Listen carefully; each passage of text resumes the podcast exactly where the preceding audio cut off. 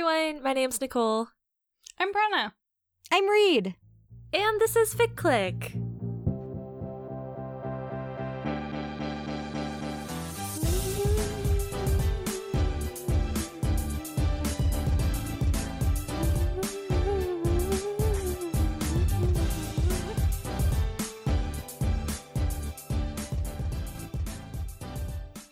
This is a podcast where we talk about fan fiction. Sometimes it's haunted, sometimes it's not. Um, and each episode, we typically bring three fics to discuss, one a piece. So, Brenna, why don't you tell us what your fic is for this episode? Yes, uh, the fic I am bringing this episode is Recognize Them by Their Fruits by Cerulean Vulpine. Um, this is a fic for the Locked Tomb series uh, by Tamsin Muir. It's a pretty gen fic from an Ianthe POV, and I'm very excited to talk about these horrible little people who I love. Reed, what's yours?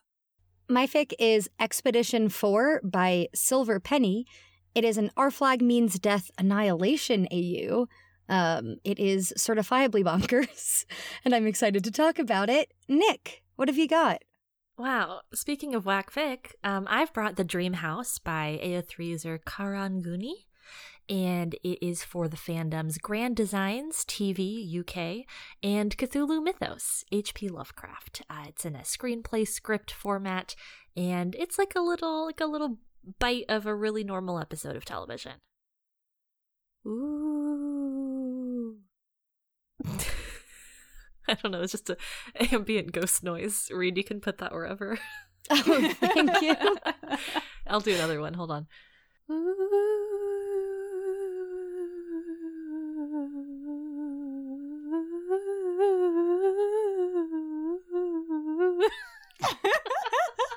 Should I like should I layer that underneath our intro music so it's our Oh, regular yeah. jaunty intro music but then something sounds like a little bit wrong? I like that. Yeah, please do. Okay.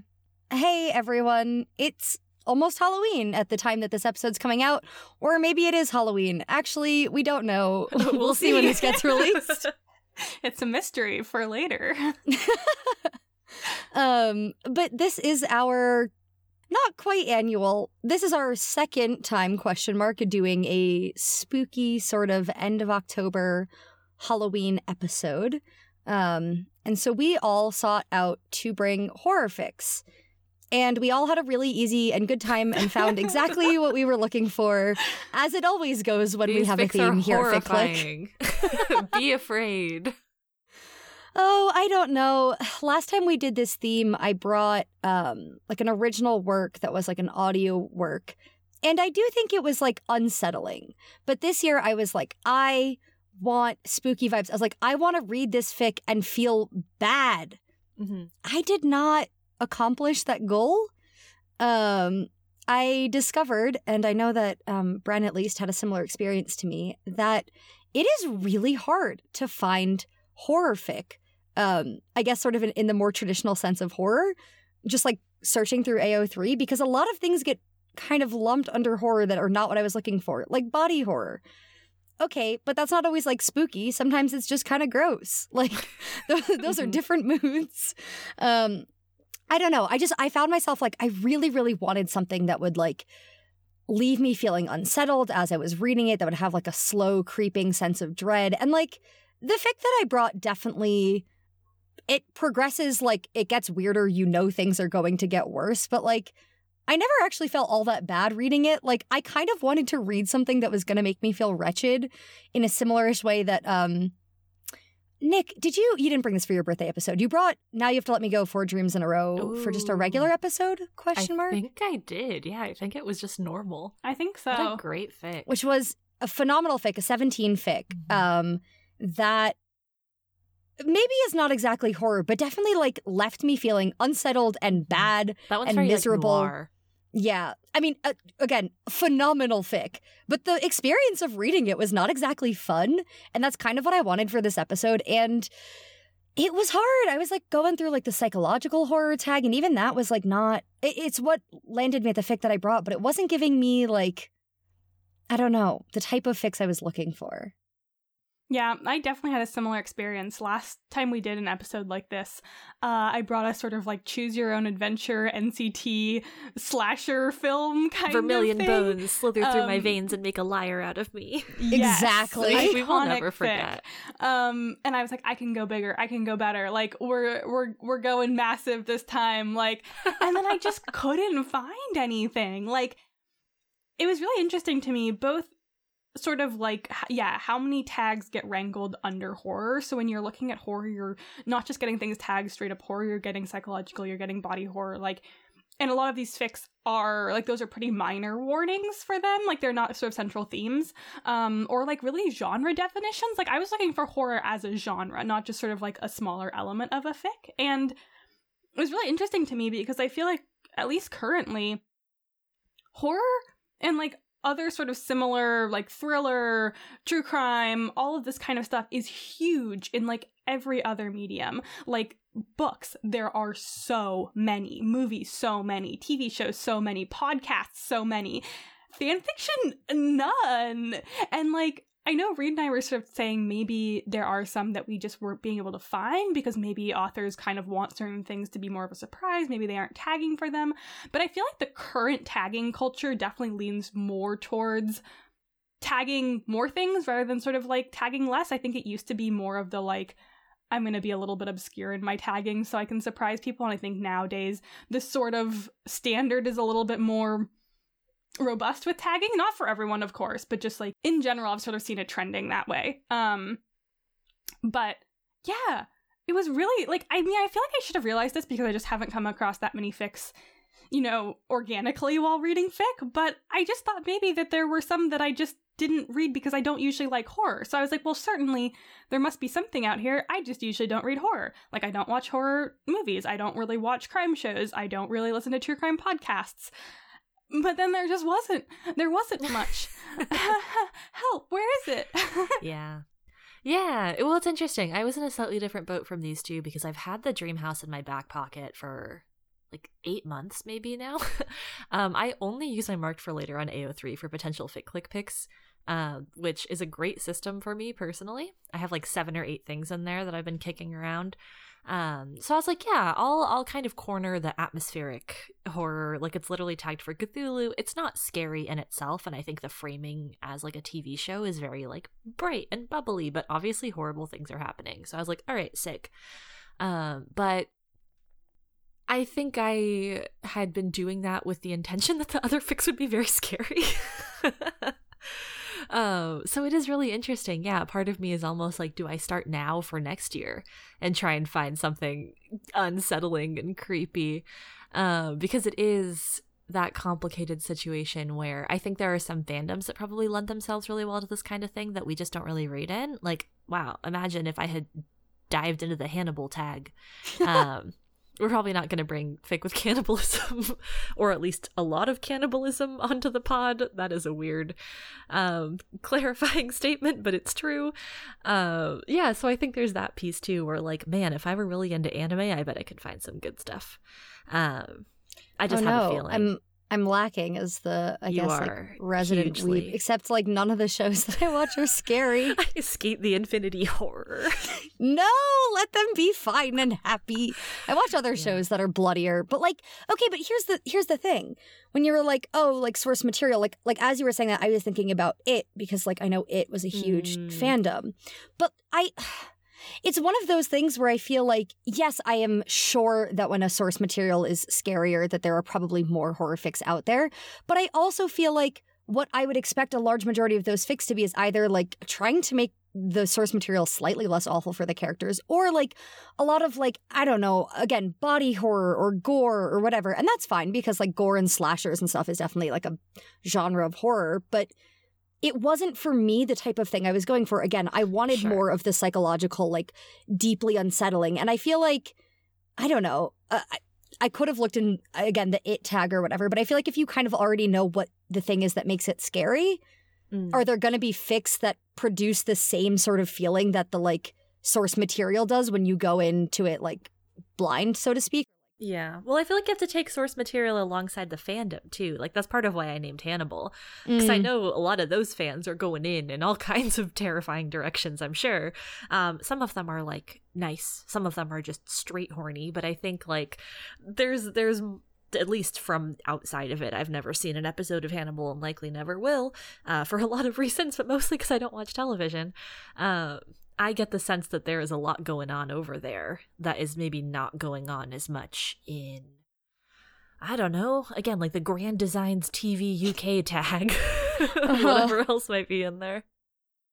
Yeah, see, I wanted something kind of slasher movie ish. Like, I wanted just like gore and things, but I couldn't. And like, horror is not the only tag I tried. Like, I tried some others too, but unfortunately, there are just fics that like involve a lot of violence and gore, but like, they're not horror or like scary fix. Um, and they might just be for fandoms where like canonically there is a lot of that stuff. Um, and like I kind of tried too to go into some tags for fandoms that I thought might have spookier things. I and like that's honestly how I ended up finding like a Locked Tomb fic was because at some point I was just like, well, that's a thing I read that was gross at times. Like maybe people leaned into that, but no, people wrote happy AUs, and I felt mad in the moment. Um, at another time, I might not have felt mad, but at that time, I was like, stop letting them be happy. Can you do gross, horrible things really quick? I, I need a fan fiction. Just like really quick.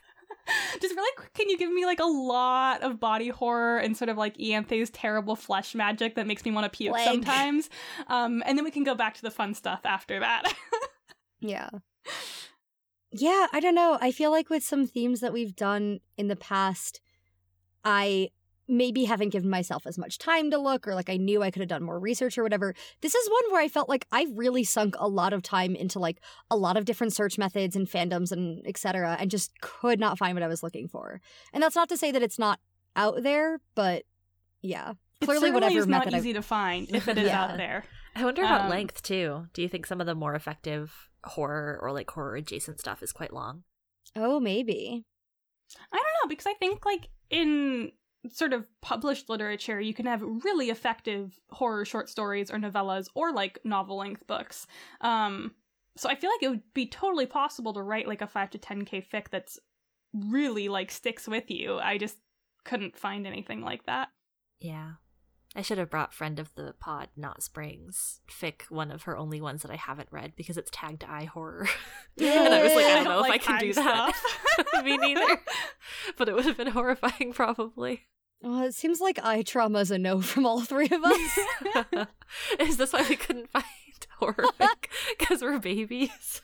I don't know. I, but I feel I don't like also think if I saw a fic and it was just like tagged for some normal things and like eye horror, I probably wouldn't have clicked on it for this because like that also wasn't really.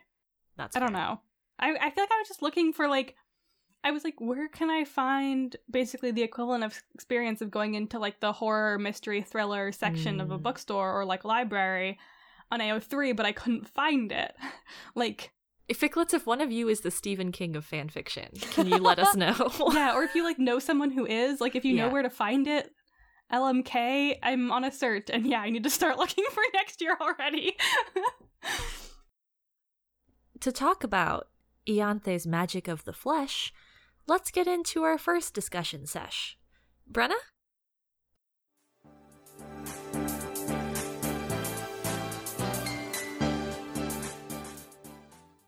All right, so my fic pick for this episode is "Recognize Them by Their Fruits" by Cerulean Vulpine. Um, as I mentioned in the intro, this is a fic for the Locked Tomb series by Tamsin Muir. I don't. I feel like the, the tag is still Locked Tomb trilogy, but it's no longer a trilogy. So I'm not. It's a struggle there. It's fine. Moving on. Um, this is a gen fic. It features our main characters as Ianthe and also God, aka John, aka Jod, aka many other names and titles. Um, this fic is set directly post Harrow the Ninth, the book Harrow the Ninth, um, and it was written prior Nona the Ninth coming out. So um, it doesn't feature any spoilers for Nona, but it does feature spoilers for Harrow and Gideon. Um, and our discussion, I think, will as well, in order to talk about this fic. Um, in terms of content warnings, I would say it's all pretty canon compliant, um, but there is like gross body horror magic stuff, um, like necromancy stuff, I think that's the primary one. Again, very canon-ish. Um, but if you are unfamiliar with canon, it's a little it's a little gross. Um, Yes, so this fic basically features the aftermath of uh, Harrow the Ninth and what Ianthe on her own with God is basically going through in the uh, days, weeks, months after um, that book and after, quote, the Emperor's murder. Yeah, so I, as I mentioned in the intro, got sick of trying to find horror fics tagged for horror. So I just went over to the Locked Tomb tag and then I read this and it was really good. Um, so this is this fic is written in Ianthe POV. Well, it's technically written in second person POV, but you are traveling along with Ianthe. The, the you is Ianthe, um, so I'm counting it as an Ianthe POV. Um, and I think it's really interesting. I think it sticks really closely to the tone of Tamsin's writing, um, which is one of the things that really drew me in about it. Um, and I think it actually still works amazingly well, even in the context of Nona. In re- kind of going back and reading Locked Tomb's fics, I did have some experiences of getting horribly confused because of things that like uh author had expanded on that then got completely retconned by Nona, which like is not the author's fault, of course. but like was it just a confusing reading experience because of now having the events of Nona? This one like slots in really nicely, which also like was fun having just come off of like reading Nona and feeling um out of my gourd about it all.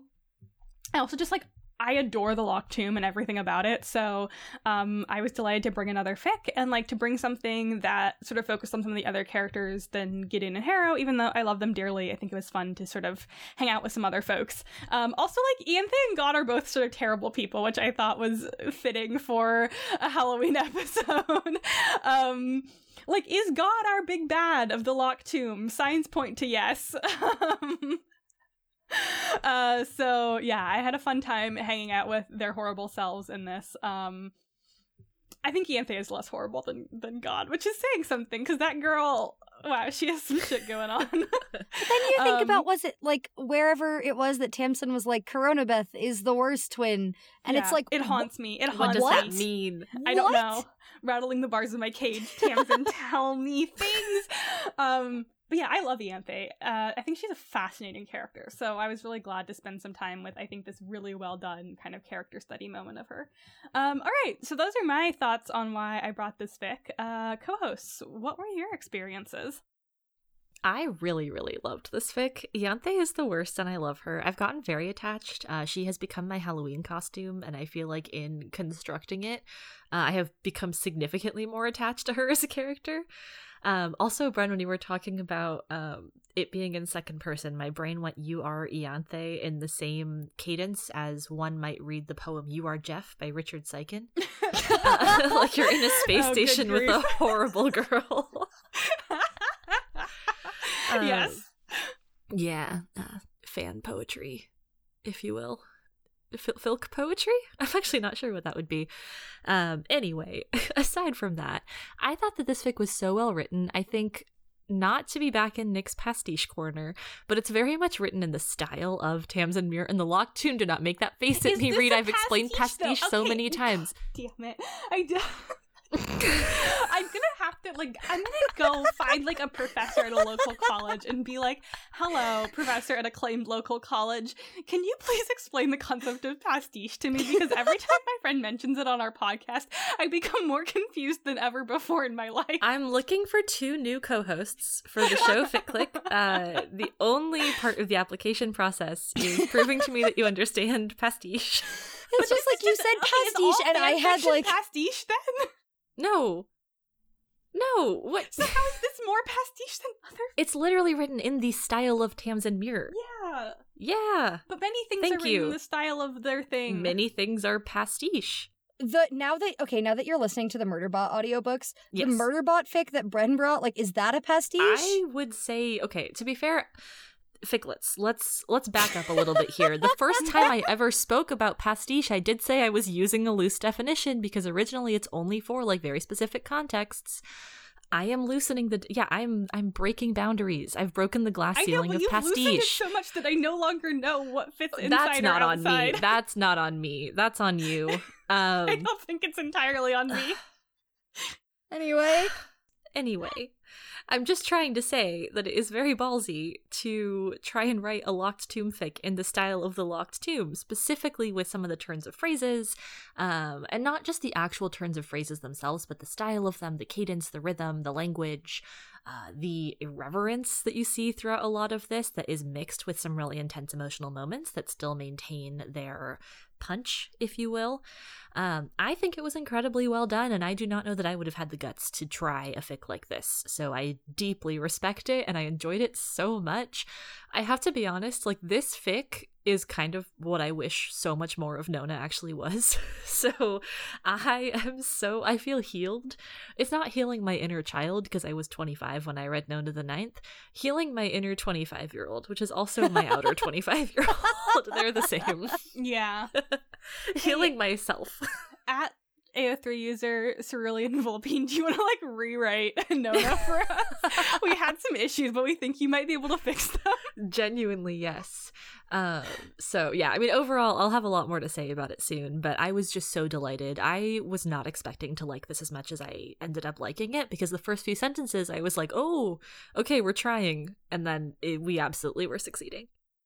Yeah, I do want to say, um, Bren, when you were like, "Ooh, this fic has spoilers for Gideon and Harrow, but not Nona," um, I do feel like our discussion might end up having spoilers for Nona. that's Um, true. Yeah, that's a little bit. So I am just putting that And out there now. for Harrow. Um, well, yes. Um, but yeah, if if you have read the first two books but haven't read Nona, and you do not want a single bit of spoilers, this might not be the discussion for you. Okay, great. Moving on. I too really liked this fic. Um, for all that I still don't understand what a pastiche is, Nick, do not at me. Um, I no, I very much was impressed by how well I feel like this author did like mimic the the tone of the locked tomb and like the necromancy stuff. Like when I'm reading those books, there's so many details of like the human body that I just sort of skim over. Not even because I think it's gross, but because it's like I don't know what this is referring to and I don't care. I'm getting the gist of like what is being described. And like this author managed to mimic that in a way that I found so impressive, in addition to, you know, as Nick was saying, the sort of irreverency and the everything else. Um I was also so impressed by how well this fit into canon, even though like it was written before Nona came out. Like obviously it is not an expectation of any author that they write fic that like, ooh, you should know what's gonna happen in the next book and not contradict it. But I'm impressed that this author somehow like really managed to do that.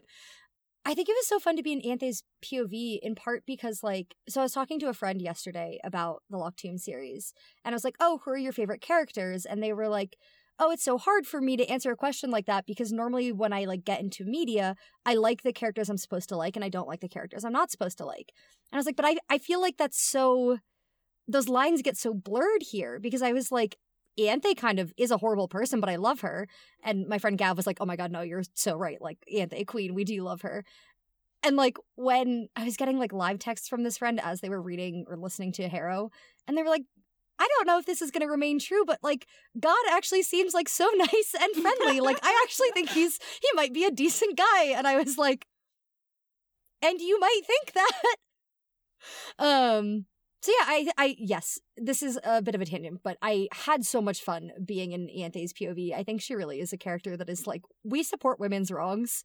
She's not good in any way, shape, or form. She does a lot of fucked up shit, and she largely only cares about herself and her sister, but in a kind of fucked up way. Um, like nothing about that relationship is good either. And yet, love her. Love spending more time with her. Love to know what she's up to or imagine what she's up to. This fic was just very good. Yes, fully agreed. I think the Locked Tomb series does a lot of work to sort of make us feel uncertain about our feelings towards characters. Um like people aren't cut and dry in that series at all. um and it's very easy to have a terrible fave. um but I also think characters like Ianthe you have moments of genuine like positive feelings towards her and then also moments of feeling so mad at her and like so grossed out by her um i feel i feel i've felt the whole spectrum of human emotion towards Ianthe at various times over the three books we've had so far and i assume that will continue um But I think something about The Locked Tomb is that like the series itself plays so much with POV. Like that is a huge aspect of the books. Or is like kind of an, an exercise and study in what POV does to a book and to narration.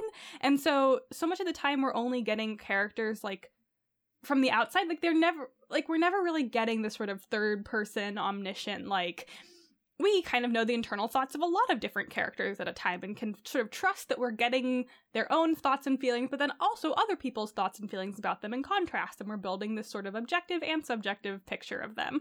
Like, that's not the Locked Tomb way at all. and so I think it was really like rewarding and interesting to read from the Ianthe POV when that's not something we've ever gotten in the books, at least to this point.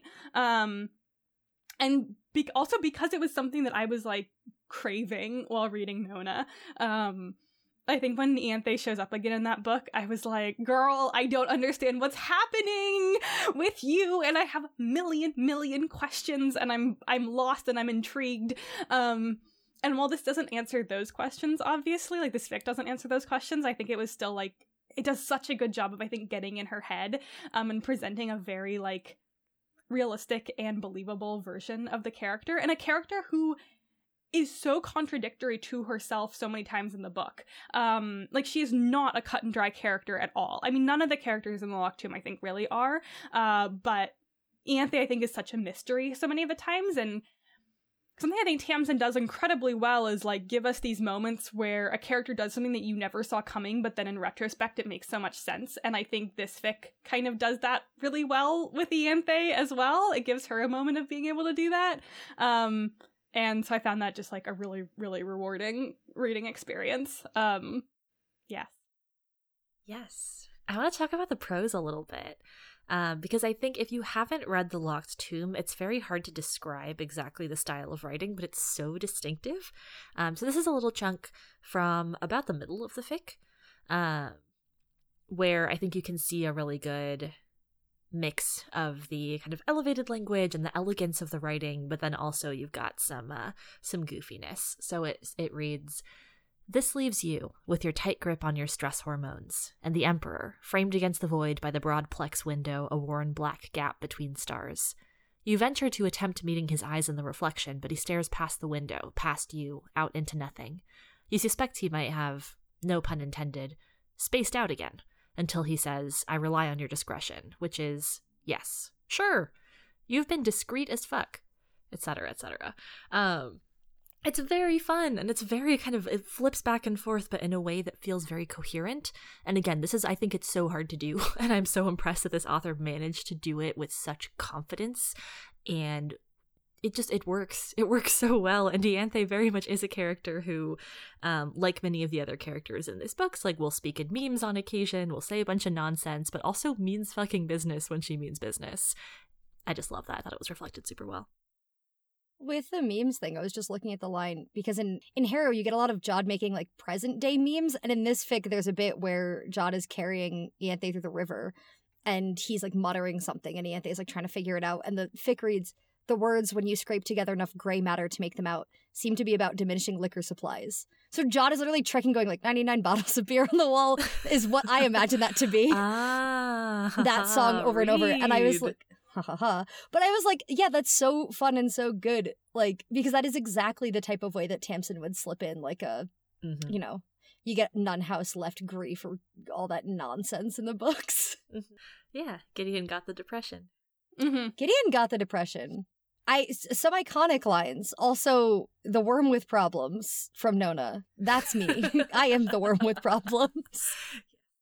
Something else briefly while we're talking about sort of this fic mirroring canon, um, and something that this author could not have known, but I really liked, is the title is recognize them by their fruits. And like later there's a bit where um Ianthe says some wretched stuff and Jod kind of to himself goes, Oh, you will recognize them by their fruits. And it's um, a quote from Matthew 7 15. I don't know how to read these. I'm so sorry. Matthew 7 15 question mark? that's correct yeah yeah, it says, um, Beware of false prophets who come to you in sheep's clothing, but inwardly they are ravenous wolves. You will know them by their fruits. Which, like, yeah, and the whole thing that it is, like the 15 to 20, like that whole bit is so good when you think about Ianthe. But I was like, I fucking love this because not only does it work so well in this fic, but it mirrors what happens in Nona so much where you get literally yeah. Book of Jod, where you get like his POV chapters and they're titled with, well, that's what they are. Because the it chapters is, yeah. are titled John whatever, whatever, and then they do relate to like act- actual Bible passages. So that was just one of those things that I was like, I would love to know like what goes on in this author's brain that they were able to be so in step with Tamsin because I for one would find that an impossible task. Yes. I need to jump in on this because the one of my favorite scenes in this entire fic is the one that contains that quote a bit further towards the end. Uh, because I think this this is so masterful. Ianthe and Jod, both terrible, horrible. Um, we are compelled by them for very different reasons, I think. Um, and they have this conversation where they are talking absolutely past each other.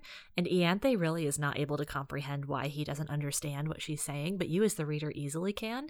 Um, and I thought that was so smart. So, okay, pew pew pew, holy cow, we're going to do the fastest locked tomb summary here that I can. um, specifically about, okay, so you've got your necromancers and you've got your cavaliers. In order to become a lictor, which Ianthe is, is and which Jod is like mega lictor. Um, you have to kill kill your cavalier. It's basically like con- consume your cavalier into your power so that you can have them. Um, for jod this is like an ultimate tragedy. It's a really horrible thing. He wishes he didn't have to ask it of people.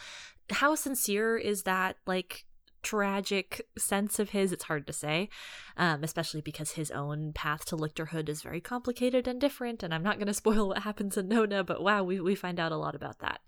Um, Ianthe's whole point here is she doesn't understand why Jod is not like, yes, you are my most loyal person, and I believe in you and trust you because Ianthe didn't have to be asked.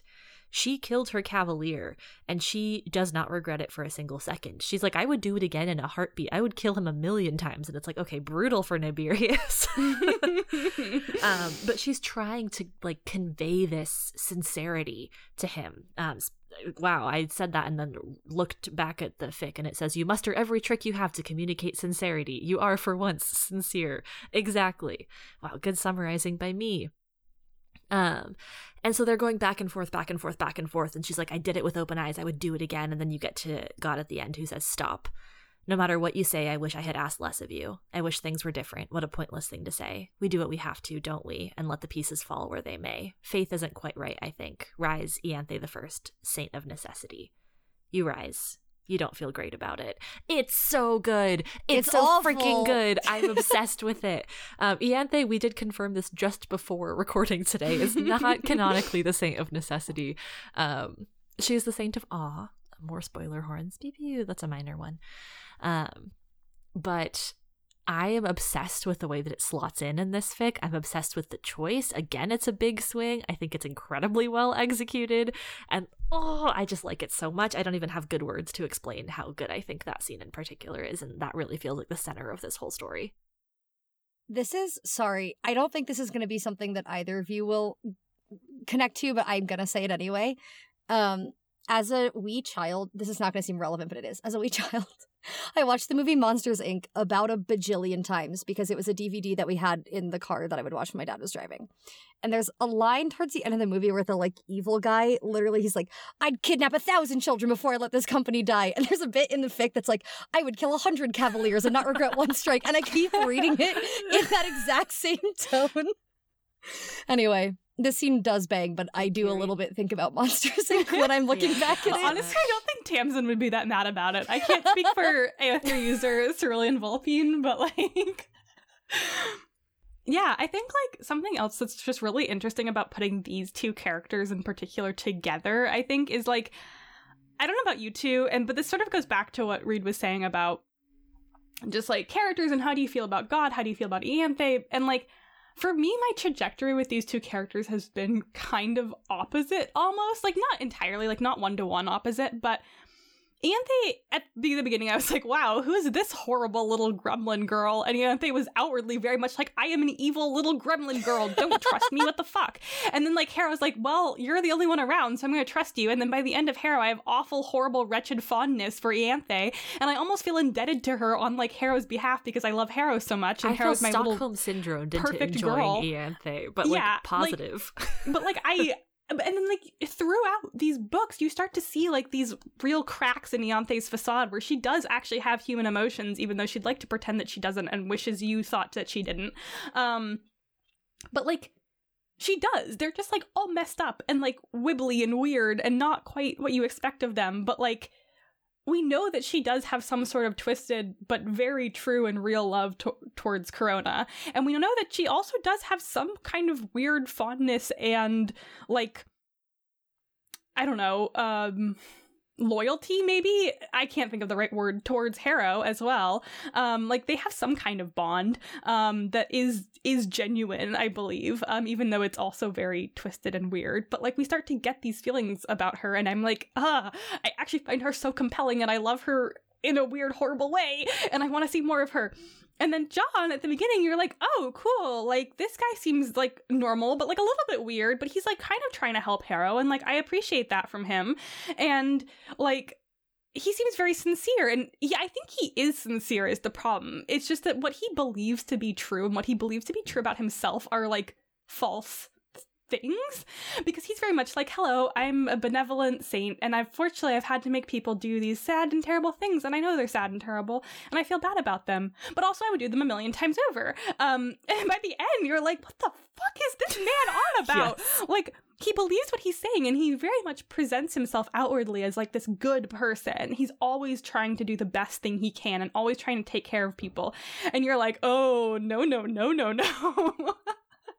Um Well, you get some like horrible, like tender moments in Harrow where Jod says things to Harrow that's like, like I see you as a daughter, like I wish you were my daughter or whatever. He treats her with such, I think, genuine kindness. A little, I mean, out of pity to some extent because they're all like, look at this broken lictor baby. mhm. But like the way he treats her, he sees as a kindness. She wants to fling herself out of the Mithraeum. Um, but it is the thing where it's like he doesn't I don't know, he doesn't come across as like evil or manipulative. I think exactly because of what you were saying that it's because he so genuinely believes in what he's saying. He's not a lot of the time, I think, he's not like trying to lie to people and present like a false version of himself. It's just that his view of everything is like deeply fucked.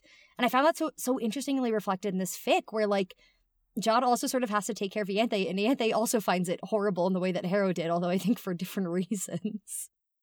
Well, and also Ianthe is put in this position of now having to caretake God, something I don't think she ever imagined having to do, and is both like kind of like, well, yes, I'm going to do this because it's my duty, but also like kind of weirded out by it and almost like grossed out by it. I feel like like she's Yes. like this is a, like kind of a affront to the universe that this is the position that I've been put in. Um, and they're just such an interesting dynamic between the two of them. Like, they are characters who in no way kind of see the world in the same way and yet are being forced to confront it together here. Um, yeah, it's super interesting. Yeah, she finds the fact that he's so pitiful at points in this fic kind of revolting. Yeah. and that's so good and that's so real. And it's there is something really interesting about Ianthe and this fic in particular. It seems like a lot of her goal, it's like power, sure, like being able to do what she wants, sure, but a lot of it also seems like this desire to meet her match. And so there is something really horrible about being like, oh, God kind of sucks. So, like, where do I go from here? There's no one else around. I'm just kind of doing what I can. Um, yeah, there is something really terribly lonely about it, I think. Absolutely. And I think like kind of I want to talk about the the very end of this uh I was to say article. no. The scholarly article. um of, of this piece of fan fiction um because part of this is that like both um Ianthe and God are kind of seeing people who aren't really there um and Ianthe is chalking this up to like the experience in the river and basically like a whole like a river hangover essentially um and well God we don't really know but God seems to have some be haunted in some regard, even in Harrow, um, if you if you look closely. Um, this is where kind of I might get into some more no-no spoilers accidentally, but mostly focusing on this fic. Um, throughout this fic, God seems to be seeing the same body that Harrow saw in Harrow. Um, and there's a point at the end where uh, Ianthe sees it as well. Um, and the corpse is basically like, lie. And which, you know, like the corpse also says to Harrow at certain points in Harrow, um, which I just thought was interesting. But basically, um, I just want to read the end because I think it's Yeah, really good. so it reads You walk back out of the sad, blank little room. You can't lie to God, but you can lie to a man who never liked you and doesn't know you very well. My lord, you say, and you kneel before the emperor and bow your head and look up through the sheer veil of your hair. There's nothing there. He sways back like he's been punched. You watch with interest as God continues to crack apart. You wonder what you can make with the pieces. Like banger, absolutely banger. And I think so oh, such a good Ianthe characterization. I love that she makes the choice to lie to him. I think it's so fitting with this fic. I think it's so fitting with like Ianthe. And I also love the fact that basically she's just been so disillusioned um, by seeing him be this pathetic wreck of a man that she kind of detests because he's not supposed to be that. And he's supposed to be the one thing that she was kind of fighting to be equal to.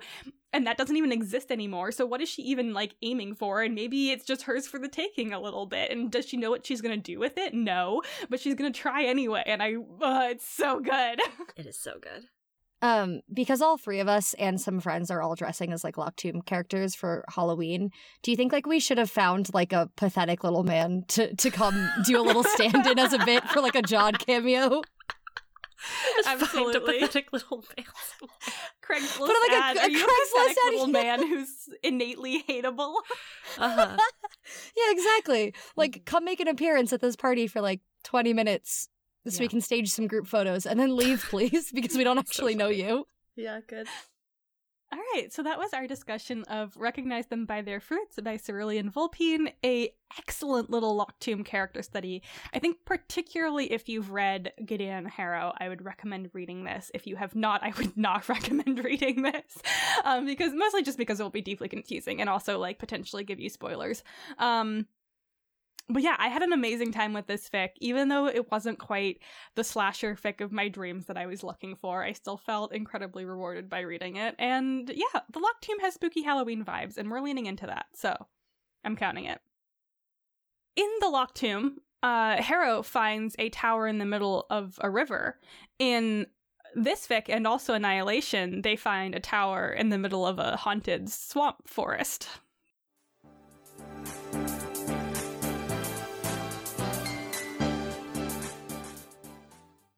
So, as mentioned in the intro, my fic is Expedition 4 by Silver Penny. It is an Our Flag Means Death fic, an Annihilation AU. The pairings are tagged, well, the main pairing is tagged uh, Blackbeard slash Stede, but he- okay, here's the thing about this fic. If you are one of our listeners who loves Our Flag Means Death, and you were like, oh my god, Fic Click Pod, they're finally doing it. They're doing an Our Flag Means Death fic. Um, I regret to inform you this fic might not be filling the needs that you want it to be. Um, at least in terms of discussing the fandom. This is fully set within the world of Annihilation, although it's not like like the canon characters from the book slash movie are not here, but it is fully an Annihilation AU. Uh, none of the characters ever get named until spoilers at the very end. We do get Stede's name, but everyone else is just referred to by like an occupation, and it's in first person. So we're in Blackbeard's POV, but you never get his name either. And yeah, is it Blackbeard slash Stede? Question mark. I, I guess it's not not that. Uh, there are other characters here. You can read who they are in the tags because, quite frankly, I don't know who is who because once again, we do not get names in this fic. Um, I have not seen the Annihilation movie, nor have I read the books, although I have read now Wikipedia summaries for both, um, and I've read an article about them. I think the movie might be more horror than this fic. Brenna can probably speak to that more, but uh, in terms of content warnings, honestly, not a lot. Um, this fic is tagged for mild body horror, which I think does make sense, but otherwise, like, it's just kind of weird. Things just go very sideways. Um, which I guess, okay, I guess if you have no familiarity with the Annihilation series. This fic is tagged for no annihilation knowledge required. I maybe would have a slight qualm with that. I think if you literally didn't know anything, this fic would be more confusing than it already is. Um, and the fic is meant to be confusing, to be clear, um, or at least I believe it is by nature of like annihilation. But basically, a very, very shortened version of what I know about it. So, what I think you would need to know about it is that this weird patch of land, in this case, it happens in Florida, pops up that the government has labeled Area X, where again, everything is just kind of going sideways. Like nature is not behaving as it should. There are a lot of weird, unexplained mysteries. Um, for this fic in particular, there were three expeditions that were sent in before this one, but there is very, very, very limited knowledge um, about what happened in them, especially like almost none of that knowledge is shared with the crew of Expedition 4. So they go in just knowing like the laws and rules of like nature and earth as we know it are not right. There is something about this area that is not right, and it is their job as a group of researchers, scientists, a fighter, etc., their different occupations, to go in, take field notes, and leave. And I think you can imagine that is exactly what happens. They go in, they do their science job exactly, and they leave and nothing weird happens at all, and everything is fine. No. Um once you go into Area X, you are not coming back out, or if you are, not the same. Or if you are coming back out, is it really you? Hmm. Ho, ho, ho, ho. Um, clones are very much a thing in the canon. There's a lot of just wonky things happening here. So that is, I think, what I would give you about the the vague premise of where this fic takes place. So Expedition 4 is both the fourth expedition and also has four people. It consists of the fighter, the engineer, the ecologist, and the captain. The captain is whose POV we're in, and that is Blackbeard. Um, and it is first person POV, which I found really interesting. Um, I did like that all three of our fics all had kind of different POV narrative situations going on. I thought that was quite fun. So, as I said, they are sent into Area X to investigate. Um, and one of the things you learn almost immediately is they came across a tower. There's some debate amongst the crew about whether it's a tower because it goes like down into the ground. Some people say it's like a tunnel or a well. Um, but Blackbeard, whose POV we are in, calls it the tower, and he is fascinated by it. He cannot stop going back to it. He wants to know more. It starts speaking to him, and he's like, "Ah ha, my good friend, the tower." Um, so you're getting just like little snippets of expeditions as the team is exploring more and more of Area X, but everything really keeps coming back to the mystery of the tower and the captain's um like draw to it. I I feel like I'm probably going to call him the captain more than his name because we just don't get names in this fic, but we'll see. Um I will say also regarding no names, the most exposure I had to Our Flag Means Death canon was listening to the um, Ficlet made episode for our anniversary yes. in which they discussed an Our Flag Means Death fic. And listening to that discussion, I was like, wow, I knew even less about this canon than I thought I did. Um, I thought I learned things, and then I went into this fic, and I, ooh, I thought that Stede and Bonnet were two different people. I think I confused like Ed's name with Stede. I think I just made like that one. I was one sure person. Stede was the ship name. So then I was like, oh, well, that's just one guy. um, so know. Stede Bonnet is one lad. Anyway, yes, sorry, that was a very rambly intro, but it, this is a very hard fic to describe, quite honestly. Um, I think by nature of just sort of like the canon and what it is. Oh, but I do also want to shout out it is part of a Big Bang. So there's some really, really cool art that takes place sort of in the beginning, middle, and end by two different artists. Um, so that was a fun little thing. That also helped me. Um, I was like, Taika Waititi is the captain. This this much I know, and I knew it was his POV from the beginning because he's the first piece of art we get, and I was like, great, I've got a grounding piece. Um, yes, sorry. Again, those are my rambly thoughts, so I will now turn it over to my co-hosts. Yeah, I think I have the most knowledge of both of these canons. I don't know that it helped me a ton. um, but I I have some. I don't have a complete picture of either one. Um, I have watched about half of Our Flag Means Death, so I'm kind of familiar with the characters in it, but like not as much as people who have either watched all of it or like are in the fandom. um also like i don't know how much that helped me for this fic because again we don't really have names of characters um and like i assume that the other people in the expedition are characters from our flag means death but i wasn't really sure who was who ever. Um so i kind of just read them as ocs um, which I think was fine. Um, I have some knowledge of Annihilation as well. I've read the book and I have seen the movie. I have not, however, read the other two books in the Southern Reach trilogy. I have read their Wikipedia pages, but like, it's a very confusing like world presented in those books. Um, and I don't think the books like I think the books intentionally do not explain everything even in the end. Like you get some answers, but I do not think it's like clear cut for the reader. Um at least that's the impression I get from like having read summaries and like discussions online about them. Um so I don't know. I found this very interesting because I really like the world of Annihilation. I think it's a really interesting space for people to play in and like I really like the book and the movie.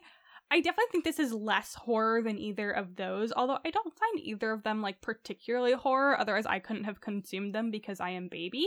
Um, but this fic does remove some of the horror elements from those. Like it doesn't have any of the kind of creatures that are in Area X that are like in the movie and in this like the the tower is nice in this fic because spoilers boo, boo, boo, the tower is Stede. Um unlike in Annihilation, where like the tower is the crawler who says horrible, terrifying things to you. Um, and I guess like in the end we learn that it was a person at one point, but it's it's much less human in Annihilation than it is in this, where it seems to really be like still very much Stede. Um, so I think some of the some of the horror elements have been stripped away in this, um, but it definitely is still kind of has the soul of Annihilation and like the the world of Area X. Um, yeah, in Annihilation, it's in Florida too. I don't know. Oh, sorry, that's a Oh. small detail. Oh, I did not but know that But that. is true to both. Um, Okay. Yeah. Um, but it seems to have come about in slightly different ways. Maybe I'm not sure. I think the place where I did struggle, it it almost might have been easier if I had less Annihilation knowledge because I kept having that experience of trying to line up what this author was doing versus the canon and it's partially on me for like not having a super clear picture of the canon and like not remembering things. So i just felt like my brain was kind of in overdrive trying to piece together like wait is this annihilation canon or is this like a choice this author is making to tweak it to fit their story? Um and i think like i had to reread parts of the end and i think in the end i've got like a clearer picture of it but that's definitely where i struggled a little bit and i don't think that's on the author. That's just like i don't know. That's often why i don't read like fics like this where it's sort of set in a world of another piece of media or i don't read a lot of like adaptations of things like oh this is cinderella retelling this is an alice in wonderland retelling because my brain just does the thing of being like i get confused by like is this taking from the canon of the original thing or are we like tweaking it? And if i don't know the original canon well enough i just get lost and like that's a Brenna problem. Um so i definitely struggled with that a little bit in reading this. Uh but I think it's a very, very cool concept. Um, and I did think it had a very good execution. Um, certain things Reed mentioned, I think, are also taken from the book Annihilation. Like, I'm pretty sure the book is in first person POV from the biologist. Um, if not, it's in like a very close third. Uh, like we're only really seeing her experience, um, but I can't remember exactly what the POV is. I think if Um, I'm remembering the Wikipedia summary correctly that I read, it's her journal that we're reading. Yes, I think that's right. Okay. Ah, I'm not sure. Journals play a big part. I haven't read. I read it. I read this book like six years ago, so Fair enough. it's not the freshest. I think there's a copy somewhere in this house, but I did not go find it prior to recording. Um, and then also, yeah, the the her the expeditions in the book are also kind of they're just they just use titles, so it's like the biologist, the linguist, the psychologist, or something. Um, and there are many more expecti- expeditions. They're on like number 12 or something in Annihilation. Um, where here they're on number four. But yeah, I don't know. Sorry, that's just like extra bits of context, I suppose. Um, but yeah, I thought the concept of this was really interesting. And there's some things that like I'm not 100% sure about towards the end, but that I'm excited to like talk about and dig into. Um, because I think like, I don't know, I do like things that like present us with questions that are potentially like not super clearly answered um in in all forms of media i enjoy that I did enjoy this fic a lot. I don't know anything about anything, if I'm honest. Like nothing. Blank. Blank mind. Um, I know that the Annihilation movie had Natalie Portman and Oscar Isaac. Facts. That's it. Uh, so I did my best as we moved through. Um, I loved this was a first person POV. I am a huge proponent of alternative POVs in fic, especially ones that are roundly hated. Um, I think you can do anything well. And so I love it when people have the guts to like try it out. Like I, I have known many people throughout uh, my time in fandom who are like, I'll never read something in first person that's an automatic click away. And I'm like, I'm going in. Um, I mean, hey, sometimes to be okay, I think you can write bad fic in any POV. That's just my opinion. So that's why I like to I don't know, explore, enjoy. I think it also speaks to a confidence that I always really appreciate. And um, presumably, Annihilation is either in first person or has a lot of journal entries that would be in first person. So that also feels like it aligns really nicely. I don't really like retellings in original fiction, but I quite like them in fic. Um, I love an AU of an AU, uh, if you will. Um, I just think oh, that's actually not the right way to phrase that at all. I I love a crossover where one setting is like the setting and then the other one is the characters. Amazing. That's what I a fusion, if you will. I am just using terms randomly. Uh, you know what I mean. no, this is because I was trying to figure out how to explain that like it is our flag means death, but it's not really, and I couldn't think of the word. But I think like fusion or crossover was maybe more what I was yeah, going for. It's Although just I think yeah. for like crossover and fusion specifically, I assume characters from both canons will be present. Yeah. So Whereas, yeah, this one. is firmly setting from one characters from another. Right. This is an our flag means death annihilation. Annihilation AU. Yeah. I guess that's, that's what it is. No, you're correct. Yeah. Um, yeah. Regardless, I like it. I think it's fun and interesting, and I don't know. I, I think it gives me an opportunity to appreciate new material because I have no annihilation knowledge really. So I was like, oh, this is a fun world. Um, I didn't know what was going on for a lot of it, but I am a person who really likes science. That was what I thought my job was going to be for many, many, many years of my life. Um, that makes me sound old. When I was young, I wanted to be a scientist, and that was true pretty much until I became an adult. Um, so I really liked the little glimmers that we got of science, um, particularly at one point that I'll talk about later. Um, and I found this fic like the writing to be so evocative of setting and place in a way that I feel like I haven't seen in a lot of stories. And so I loved that as someone who struggles to be that way about setting. I don't really, I'm like, they're in a blank room. Okay, let's move on and have feelings. So I really liked how intrinsic the setting was to the story and like the physical details of the setting and locations that they were in throughout felt very present. And that got boosted by the art. I love a big bang. I love a fandom event. So I'm sure we'll talk about that too. But overall, it was a really enjoyable experience. I am someone who is happy to be confused confused. So I was rolling through, like, I don't know exactly what's going on, but I'm still having a good time. Yeah. Um, as I mentioned at the beginning, like this was a confusing fic again, I think on purpose. Um, it is one that on a reread, I definitely was more grounded in some parts and also did not get all of the answers to things I was looking for. And I think that was fine. Um, something that was kind of interesting for me reading it on the second time is I had gone looking for some more Annihilation uh, canon like i was looking at like wikipedia summaries and i don't know how i ended up here but i ended up reading an article um, from theartifice.com that is called annihilation the alienation of desire um, that i think brought up some really interesting points. It talked about both the book and the movie which i gather actually differ in quite a lot of places um, in terms of plot but uh, there was a bit that i will i will quote from the article that says both, however, pose subtle questions about the nature of desire, motivation, and drive. The question lies at the center of both the movie and the book. What does the alien want? And I was thinking about that a lot as I was rereading. Um, because when the expedition goes into Area X, like the whole point is to it's like to to what end is does this exist? Like what is the point of it? Um, and the article talks about this too, that in I can't remember which one it is, might be the movie does this a little bit more with like clones and stuff, but a lot of Area X is mimicking what is brought into it in terms of like the people and like what they are doing. Um, and so you have stuff, especially early on, where they're all very determined to stay on task or somewhat determined to stay on task. Where the ecologist, I think, is the one who's like, he's like studying like birds and bird cries and stuff like that, like trying to find like meaning and patterns in the animals. And he's like, we can figure out what species they're echoing and hopefully to what end. And uh, for these people, it's like the goal is they want to find motivation in this area, but like maybe there just isn't any. Like maybe the the landscape is simply just reflecting the desires and sort of the energy of the people that are brought in and that is how it adapts and changes. And thinking about it that way as i was reading was really interesting to me too because like the landscape is shaped by the people and the people are also shaped by the landscape in this kind of like ouroboros.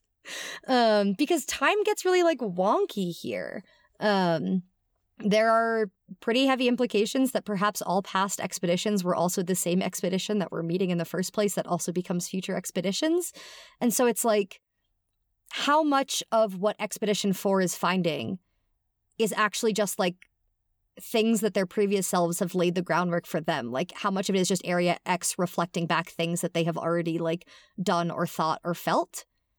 I don't know. I just found that very interesting as I was doing my reread, is thinking about it sort of as a broader scope of like, how are the people and the environment impacting each other?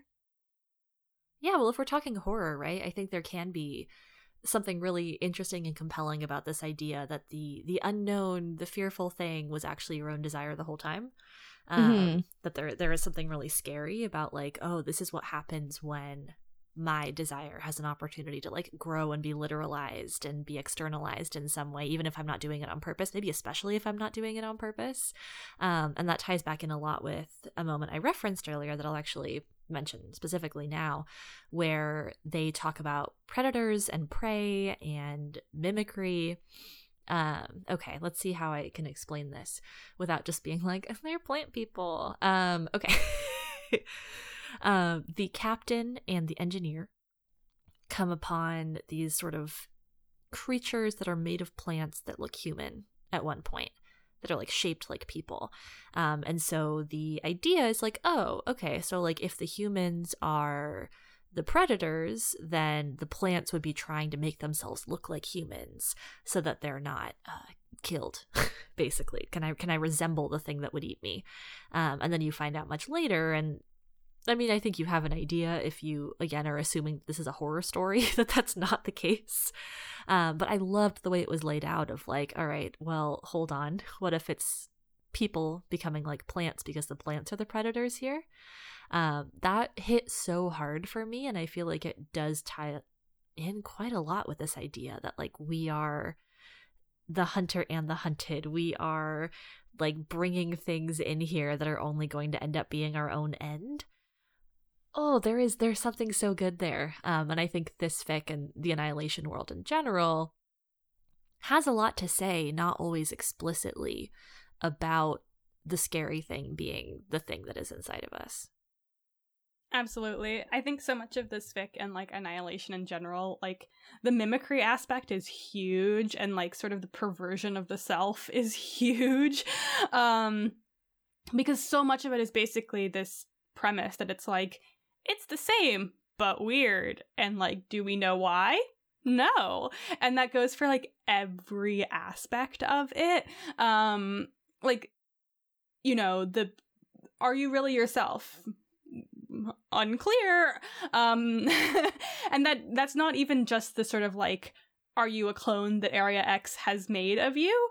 Um, it also goes for just the like sort of you can even think clearly. Like in I don't know if this is really happening to the characters in this or not, but uh, in the book there's a whole thing about sort of like the spores that come out of like the writing that the crawler writes in the tower that sort of start to like people start to think in strange ways and it's sort of like area x pulling them deeper and deeper and like you do feel the pull on these characters too it's like area x is pulling them in towards something and there's a perversion of like the plants and the the flora and the fauna of the land and I think the tower is one of the clearest examples, you know? It it's literally a hole in the ground. So like why are we calling it a tower? Yeah.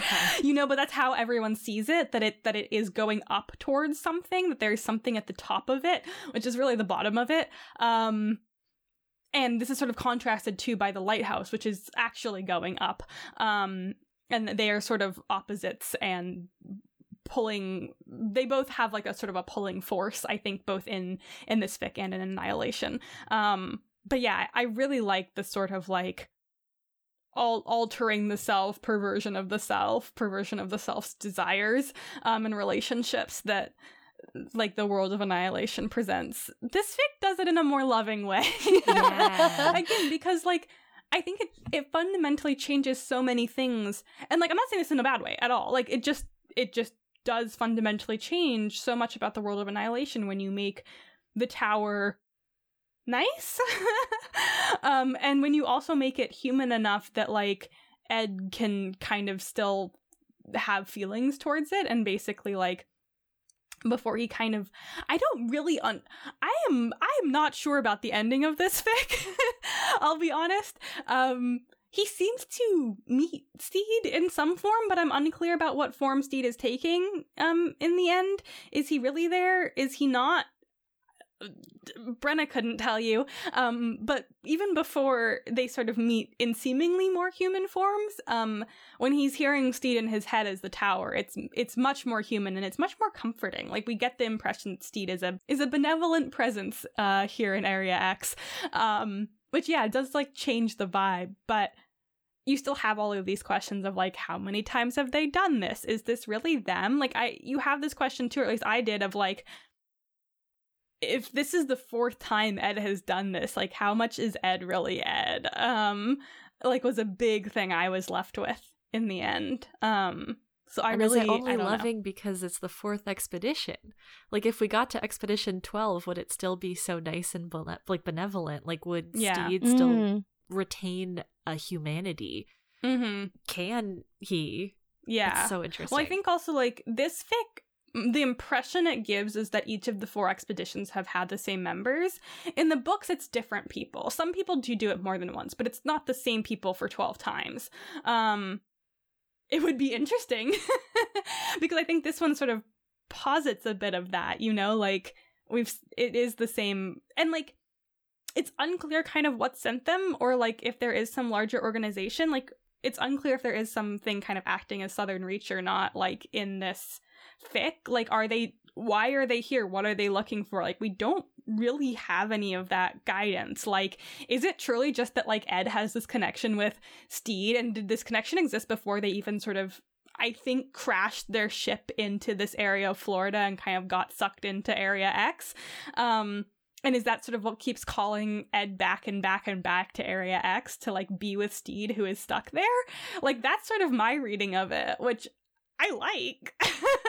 but I can't say anything with 100% certainty. Well, I think that would also, I mean, that definitely lends to the the tag being a slash if it is that like Ed is constantly coming back and back and back to Stede. And I was thinking kind of the same thing about Stede the tower being so friendly, where I was like, is he so friendly because that's like inherent to who he is, or is it that like the first expedition like made him friendly? Is it that like he was the first expedition and he became the tower? Because Bren, when you were talking about the canonical tower, you were like, I, the, the words that it says are like, I'm not reading the whole thing, but it's like, where lies the strangling fruit that came from the hand of the sinner? Like, this whole, like, it's very Yeah, ominous. it's weird. ominous and as hell. Stede, like, Stede the tower is like, hello, how are you doing today? Yeah. Let me show you what's down this tower or up this tower or whatever you want to say. Um, but uh, backtracking a little bit, Bren, to what you had been saying kind of earlier about the sensation that Area X is pulling them in. That was one of the things I really liked about this fic that had a little bit of that like sense of creeping dread that I was looking for, where um they have these quote unquote compasses that don't actually work as compasses, but they're supposed to point towards out, basically. They're supposed to point like there's a red light and it will flash when it is pointed at the direction of the fence in which they came in. And um I don't know, maybe a quarter or so of the way into the fic, the engineer gets really worried and he comes up to the captain and he is like, hey, like, they're broken. But he shows that the insides are all messed up by plants. And not just that they are messed up by plants, but that the mechanical parts have been replaced by plants. And that first realization for me was also, it was the first time where I was like, okay, like, this is where we're really starting to see Area X, like, infringe upon the expedition, like, draw them in, sort of like blur the boundaries between Area X and Expedition 4. Um, and it's like, it is like, yeah, kind of freaky. And then by the time all of the compasses go, they're so unbothered. Like the fighter takes them and throws them into the fire. And like somebody tentatively is like, okay, well, like, how do we leave? And the fighter's like, do we even want to leave? And nobody answers the question. And it's like, there is still a decent chunk left of fic at that point, but it's like, you, like, they had already been the moment that they stepped into Area X, they were not going to leave. Yeah, there's a Yeah. sense of like corruption to it that is really Mhm. interesting. The first half of this fic was wigging me out a bit. Um, the second half, I think, was a little bit lighter. Um, not than the first half necessarily, but I think it pulled us towards a much happier and more coherent ending than I think I was anticipating. so I appreciated that because as we were going, I was like, "Oh, they're plant people. Like the engineer is going to come back and he's going to be a plant." And Well, the engineer does out. Still become a plant. he does. He does, but I don't have to see all of like the details of that on the page. No, but I do think there were more hints to it than I had realized at first initially. Oh yeah. like he brings back fruit that he plucked like from the heart of one of these plant people to the lab, but That's then later the vibes. the like the ecologist is like, "Oh, I didn't see fruit in the lab." So I was like, "Oh my god, wait, did he eat it?" But then there's a bit where he's like huddled over the fire and he's like running his hand up and ar- like up and down his arm, like underneath like his jacket, and I was like, "Oh, my oh, god." no. I had totally missed that the first time around, but Yeah. like he shows the ecologist like something under his jacket sleeve and then pulls it back so that like Ed can't see it. And I was like, oh shit, like was he already Bad turning into a plant and. I didn't realize? I think so. so. yeah. And I, I think those moments of sort of creeping horror to me were more present when there was less stead. Is that what they're called? St- oh, oh, Stede. I Eid. don't know. it's probably not Eid um, happening. um, but that also brought me back to this idea that, like,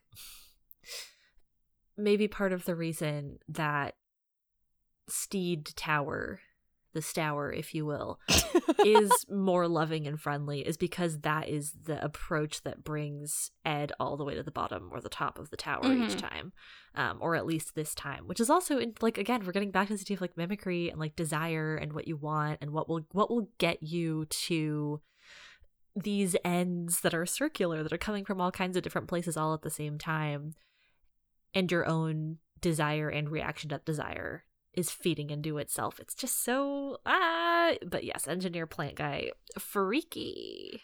Yeah.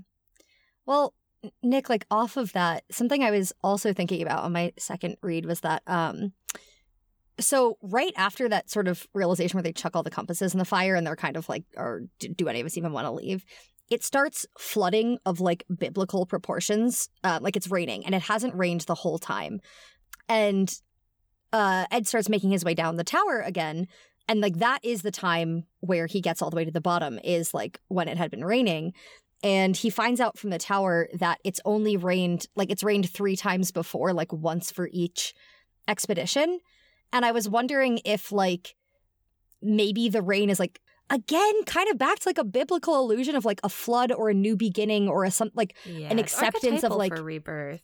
Yeah like it's it's the washing away of all It's of just their like old life Shawshank it's Redemption. what For the love of God. Anyway, I was making a point about like the cyclical nature of time and rebirth and Same the point. acceptance of you know, being in area X and beginning I guess the cycle anew of beginning to prep for the next expedition to come, but I guess we could just talk about the Shawshank Redemption. It's the Nick. same point, Reed. It's about archetypal rain as rebirth. Okay. Well, or like literally as birth. I've talked about this before, if not Yeah, on the pod, have. at least to yeah, the two that's of Yeah, why you. I no. said for the love of God, because I feel like every time we're doing something serious, you bring up a movie like The Shawshank Redemption. That's a serious. It's not like a I know, comedy. but I'm just saying the tonal shift is like comedic. It's Thank only you, Brenna. comedic because you're mocking me. No. ugh. Anyway, okay, not a, not at all on that topic. um, but okay, this is something we've never really done on this on this uh pod before, but I would love to rec a little fic that I'm I don't think I'm ever gonna bring, but like is one of the wildest things I have ever read. And if if you have like read the Southern Reach trilogy or like even know what happens in like the other books, um, I would recommend reading this because it is bonkers and brilliant. Um, it is called Area X is filmed before a live studio audience by Punk on AO3. Um, I'll put the link somewhere uh, when we post this episode if you're curious. But um, I don't know. It's bonkers and wild and wonderful and a completely different take on Annihilation in a way that I really enjoyed. So if you like Annihilation stuff, read this because I thought about bringing it to the pod, but I don't know if it will ever fit in well, and I think it'd be deeply confusing for everyone. So that's just my little rec. I think that's going to do it for our discussion on this fic. Um, yes, very weird and unsettling and strange. Lots of questions. I think there are a lot of different ways you could read and interpret this fic, and I don't know that they would be wrong. I don't know. Maybe uh, AO3 user Silver Penny has more thoughts about what is the right or wrong way to interpret this fic, but something tells me that they probably would be okay with you having a, a variety of ideas about it.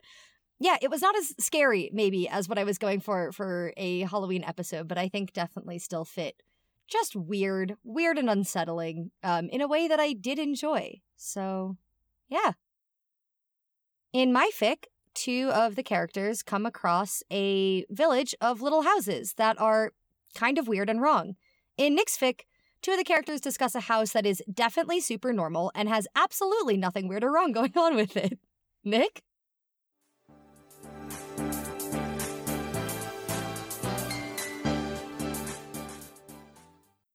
My fic for this episode is The Dream House by AO3 user Karan Guni. Maybe did my best with it. Uh, it is a fict in a script or screenplay format that was written as a Yuletide treat, fun fact, um, as we're re entering Yuletide season once again. And it's for the fandoms Grand Designs TV UK and Cthulhu Mythos, HP Lovecraft. Um, in terms of content warnings, we'll start there. There's a lot of sort of eldritch nonsense going on. Um, I wouldn't say that the fic itself is like too horrible or horrifying. There is a mention of child death, just FYI. Um, it is very far in the past child death, but if you're sensitive to that, it's in there. Um, that's really all I would say for this one, though. I think it's uh, a light-hearted framing on like potentially horrifying or horrible things, but you get shielded from a lot of that due to the format of the story. In this story, uh, we it basically reads as a script for an episode of this show. Um, in a really interesting way, I think we all have something to say about the format of this story, so I'll I'll let us do more of that later. Um, but not only do we get the transcript of what is being said by our characters, but we also get these kind of like setting details and visual details and things through sections as if it's like an actual script versus just a transcript. So I thought that was neat. Uh, we follow our host, Kevin McCloud, uh, as he goes to New England to learn about a new house that this dude, Walter, this may be disrespectful, um, our man, Walter, uh, that's not better. Walter is trying to. An esteemed professor, Walter. Esteemed Professor Walter um, is trying to essentially reconstruct um, a house based on, based on these like mathematical impossibilities from notes from a previous person. So I found that all really interesting. This fic looks at the overlap or intersections between our understandings of magic and mathematics. Um, it also I think does a really interesting job just with framing in general. Um, who the heck would think to do this? Uh, I always love bringing a fic like that where it's like, wow, yeah, this absolutely would not exist if it were not for one or two people in fandom, right? Presumably whoever prompted this and then whoever executed it in such an interesting way. I actually would love to know what the prompt was. Uh, we don't get to know, so I would be very curious. Maybe we can hunt it down someday, but not, not right now. We're busy doing a podcast. Um, overall, like I said, I've had it in my pocket for a long time, so I'm super excited that we're finally getting to talk about it. And before I get more into my own feelings, I would love to hear what my co hosts thought. Yeah, I really liked this fic. I feel like we brought three very good fics. Maybe not the spookiest, but still like very good and weird and strange. I think this fic did such phenomenal work with its like tone and setting, and as you were saying, the framing of it as a script, I think lent to that a lot. Um, I was also aided in reading this fic because this fic takes place in um, Essex County in a fictional town, but Essex County is a real place in Massachusetts, which is where Salem is located. And a couple weeks ago, I was visiting a friend and we went up to Salem in October for like, you know, spooky season vibes and whatnot. So I was really just sort of transplanting that New England vibe into this fic, and I think that worked phenomenally in terms of helping me feel really like settled in it. I loved that I did not have to know the canon of either of these to get like really into it and the story to know sort of exactly what was going on and to sort of guess at where it was going. And I don't know. I I think it's so interesting because like I feel like a lot of times with like a quote unquote haunted house story, it's a thing where like somebody gets a house and they're like, oh no, here's this like horrible past, but don't worry, we're going to build it anew and everything's going to be fine. And then things go very poorly for them. But this was sort of the opposite, where Walter gets this house that he's like, yeah, it was known as like the witch house. And he's like, I'm leaning so far into what it was. Like, I want to sort of recreate it from the ground up as it was meant to be, as it was in the past. Um, and things still go a little bit haunted and spooky and sideways, but uh, spoilers, Walter doesn't seem to mind all that much. So, like, good for him, I guess. Um, I loved that everything in this felt like it had a personality, like the town itself was so vivid and bright. The house obviously has a lot going on. It's like a character in its own right, in addition to Kevin and Walter. Um, yeah, this was just like thoroughly enjoyable. Yeah, I adored this fic. I like I didn't really know what I was like going into necessarily um because I think I have seen some episodes of Grand Designs, but I had no idea how it would translate into fic.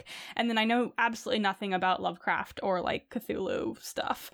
Um so that's a mystery to me. But this was so good. I feel like it just had so many things that were like right up my alley in terms of like storytelling and like also like magic and weird magic and stuff like that. Um I love a story about a house. We know this. Um also like soliciting recs for stories about houses. Let me know. um where like the house is a character in the story essentially, you know?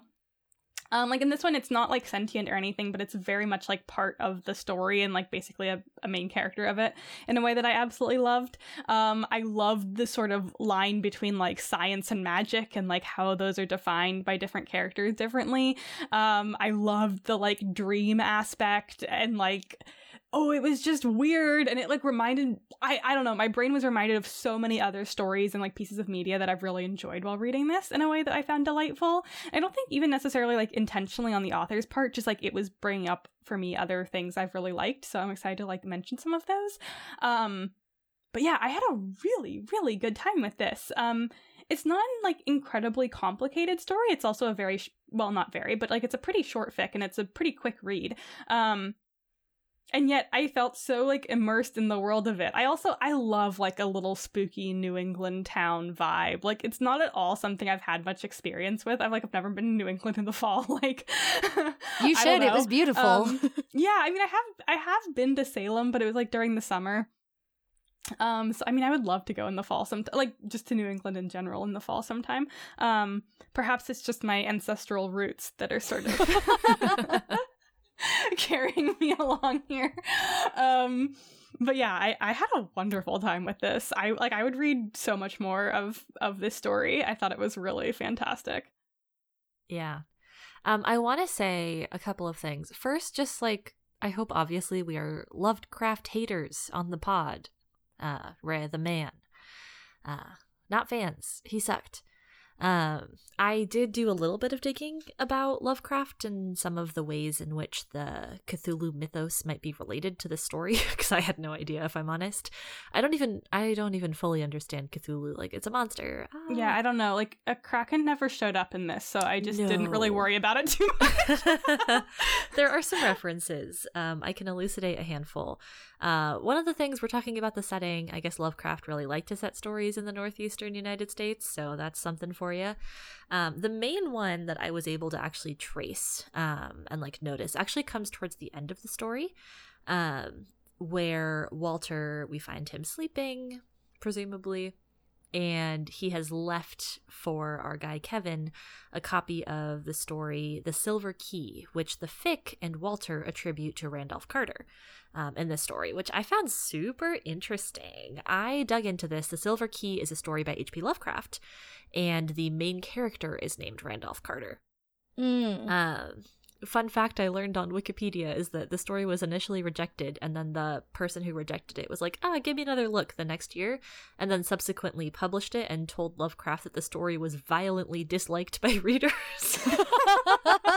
Just a fun fact for you.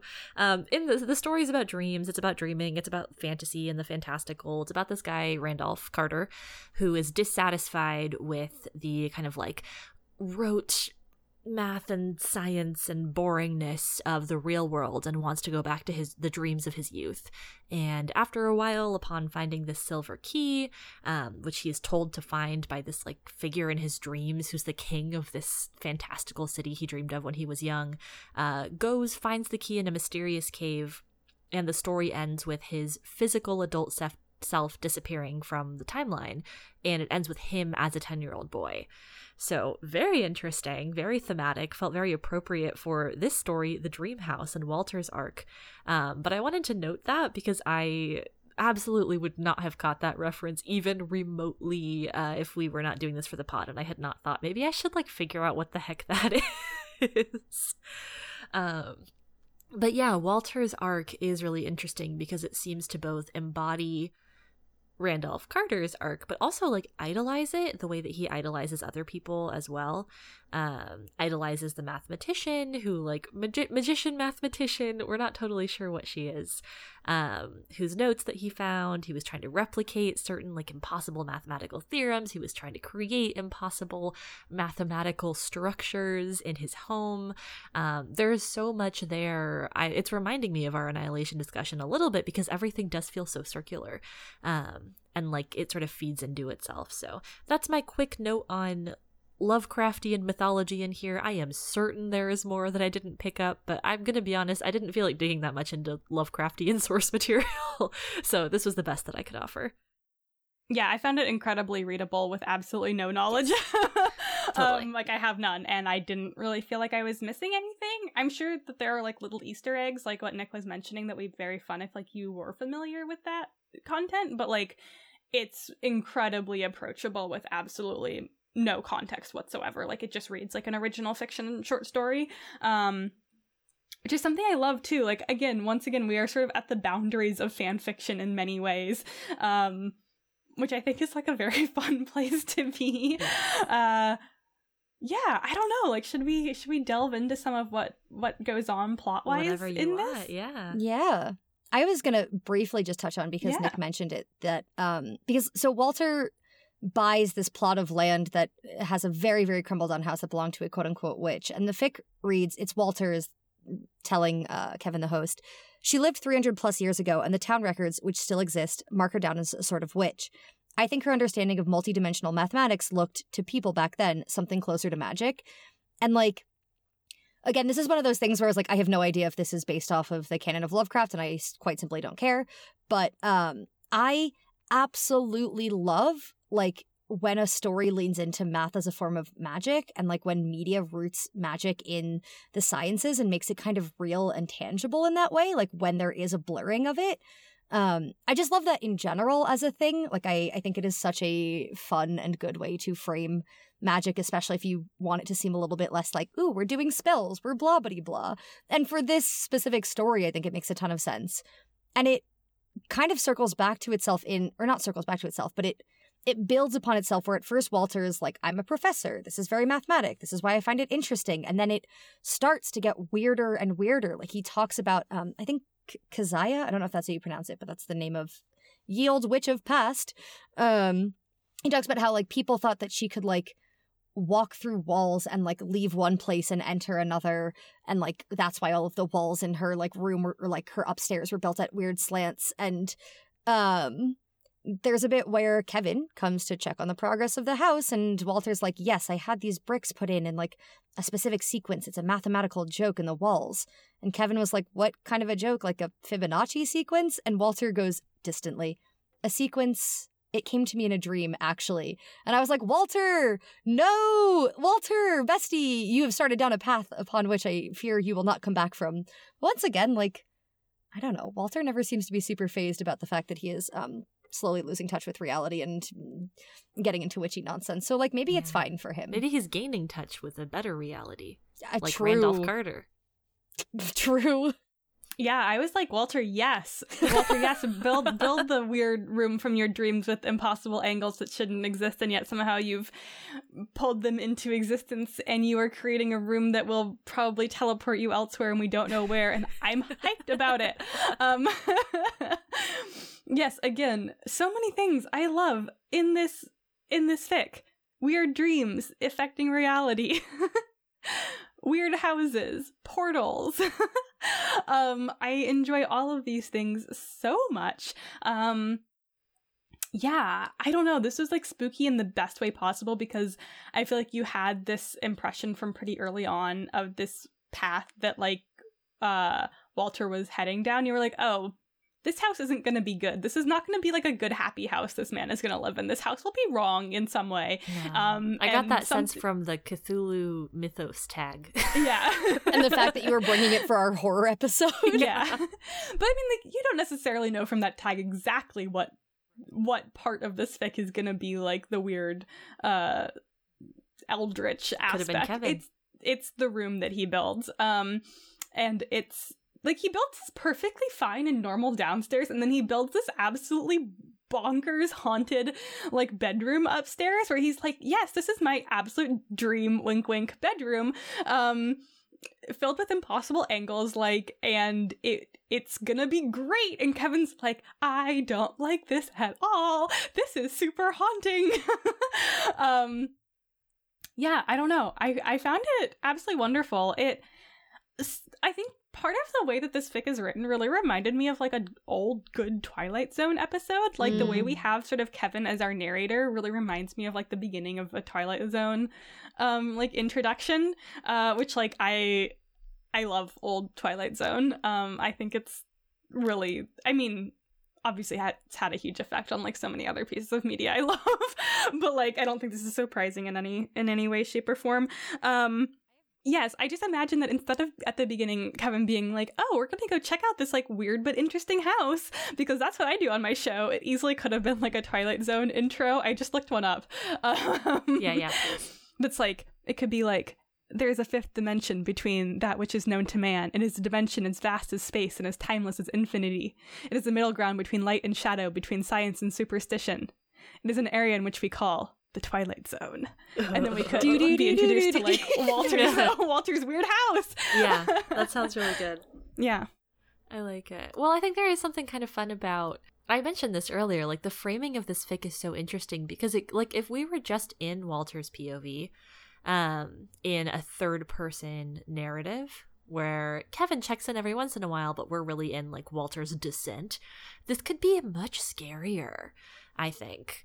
Um, and I love the sort of light-hearted, like we're still on a reality show. Like, let me tell you about these things: the polite distance, the historical context, the like little clips and glimpses that we get, the personality that is in some of these narrative bits and establishing shot sections.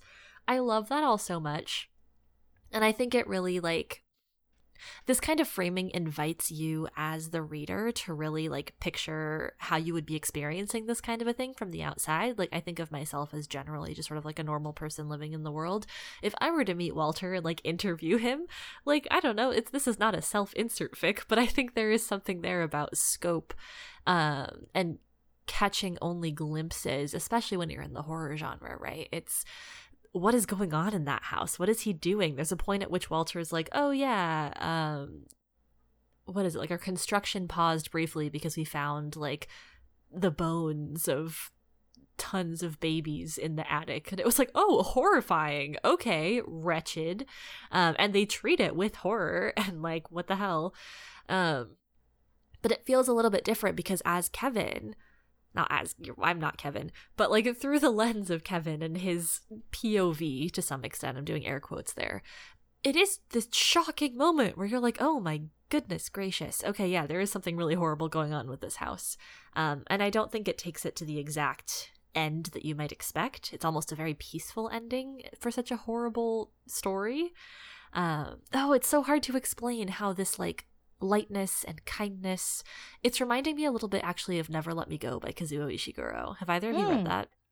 Um, I I remember in like high school, I think starting it and never finishing it. That's fair. I like really need to, but it's I, so ha- I have never. It's it. really incredible. I read it in college and I wrote a paper on it about kindness in narration, um, and the kindness of distance. And that is what I. That's like what keeps coming up for me as I think about this story too. That it is like and Never Let Me Go, it's a very different kind of story and a very different kind of horrible. Um, but the way that Kathy, our protagonist, our main character, narrates very gently, very kindly, showing us lots of nice glimpses of things alongside the horrible stuff, almost makes the story sadder, but it also makes it bearable. I don't know that I would have gotten through that book without the kindness that she tries to imbue the story with, even if it comes from a place of like, there's nothing I can do to change this. Kathy is not a rebel. um, and so it's a little bit of a different context, but that same concept I feel like is resonating for me in this story as well. Absolutely. And I think like having Kevin narrate this is such an intentional and interesting choice. Like it I mean, just as you were saying, Nick, like it really changes how the story is presented to us. And I think he plays such an interesting role of sort of being both kind of a narrator to us the audience so sort of like here's what's happening. And like i i love a good like narrator moment. And like mm. they're not all good. Like let me tell you i don't love just any narrator moment. But like when it's good it can be so good. Um especially as like a little sort of i don't know just like welcome to this weird world you know? I i love that. Like obviously i just mentioned with twilight zone like i love this stuff. Um but i think also like the fact that he's not just like an omniscient narrator but like a sort of one in this world bumbling through the story of Walters and like each time he comes back it's like what is happening here? I'm unsure about this but I have to finish my television episode. Like it's so yes. good. Like Kevin's commitment to finishing this episode of TV is like it's more I I think I would have bailed and said uh production network like find me a different house because I don't think we should be airing this. Like this is too weird. The bit where there's like like Walter builds this spiral staircase that is like so steep or whatever and mm-hmm. Kevin's like, "Ooh, this is freaky, but like at least you can't fall down it." And like Walter very like ominously is like, "Well, the angles look impossible, but actually it would not be impossible for someone to sort of slip through the middle and then who knows where they would go." And Kevin's like, ah, "All right, let's go look at what upstairs okay. is going on there." Like, yeah. He's yeah. a professional through and through.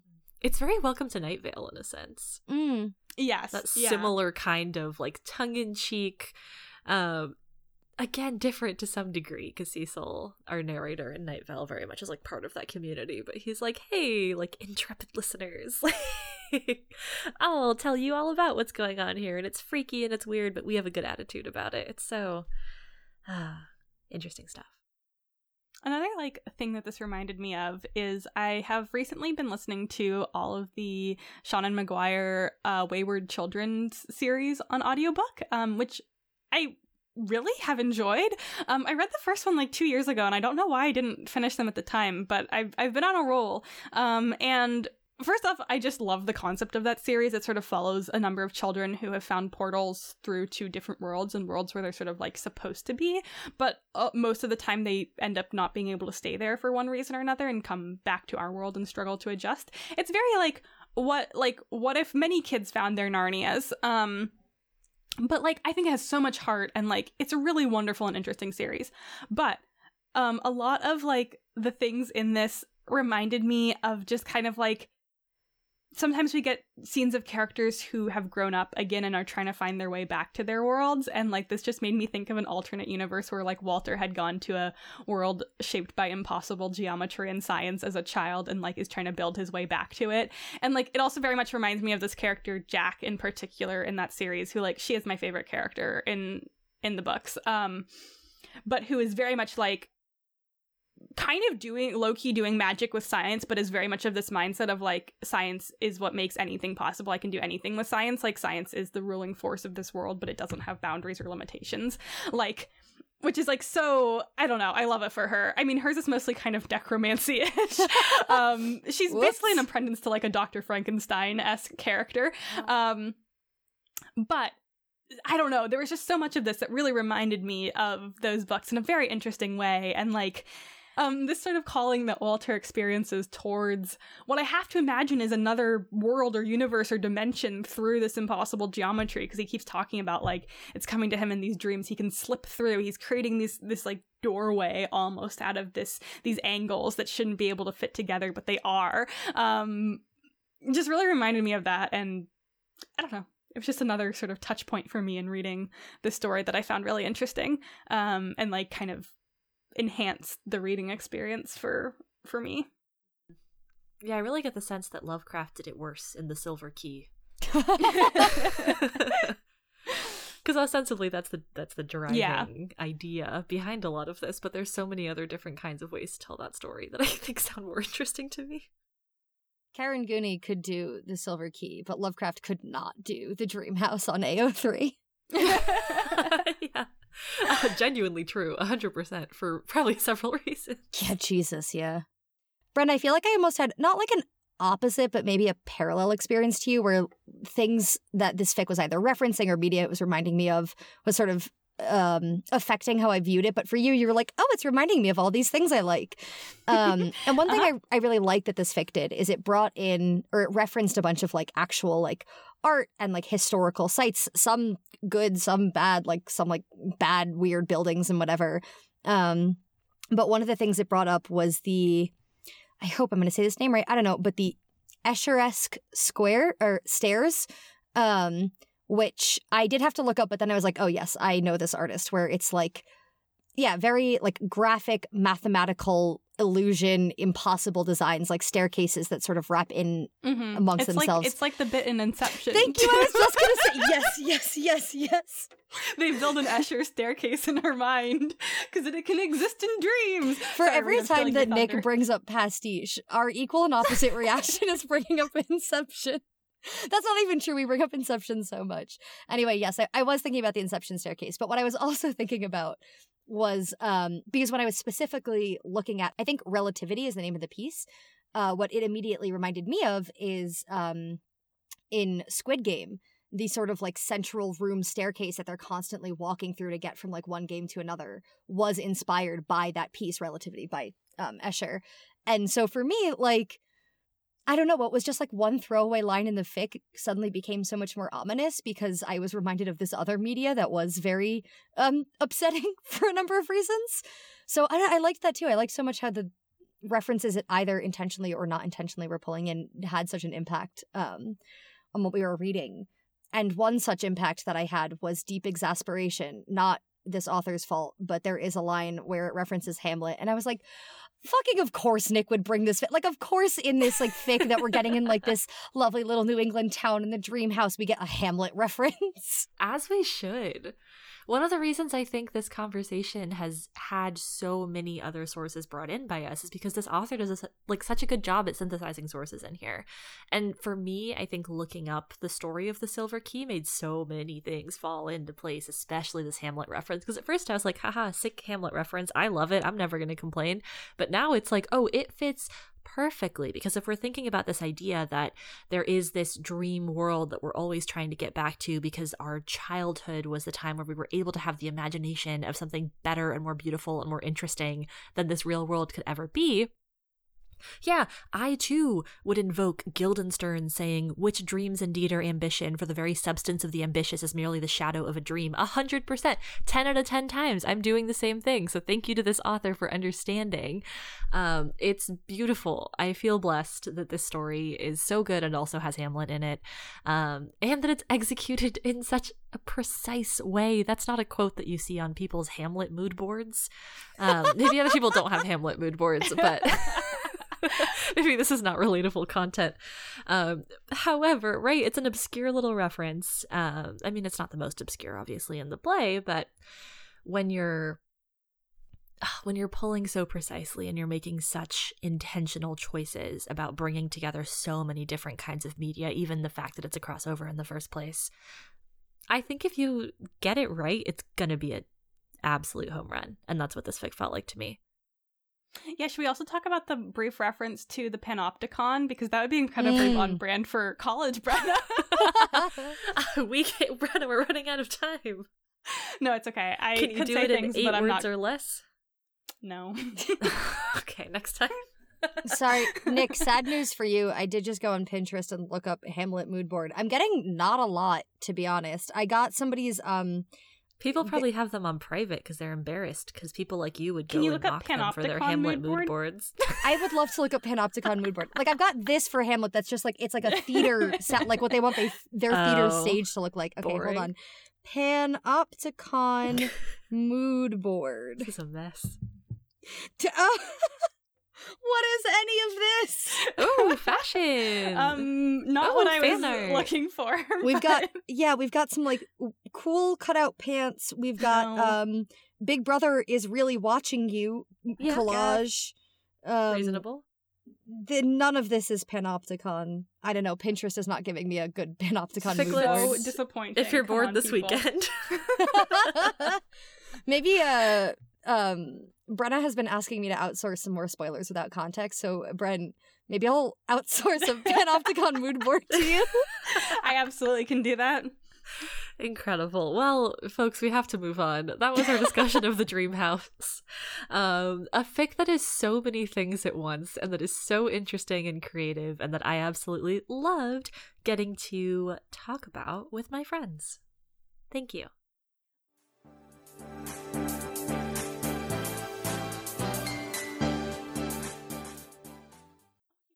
Thank you so much for listening to this episode of Fic Click.